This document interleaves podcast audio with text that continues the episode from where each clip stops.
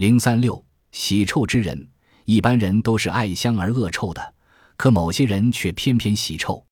史书记载，唐代一个名叫鲜于书名的人，专喜闻臭虫的臭气，他捉了许多臭虫，装进罐子里，不时地打开盖子去嗅吸着。还有一个叫贺兰进明的，则特别喜闻狗屎之味。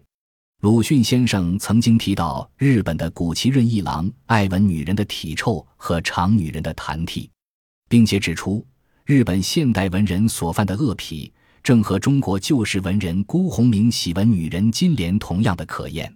古今最有名的逐臭之夫，恐怕要算《吕氏春秋》记载的那一位了。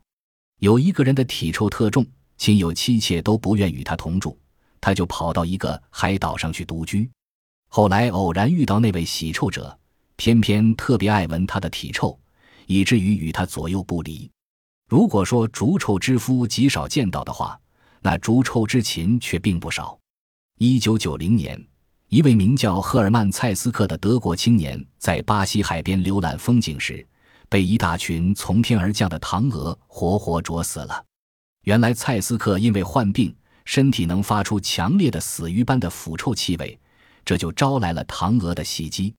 对人而言，除了某些人的恶癖之外，洗臭者恐怕是患有某种嗅觉异常的毛病。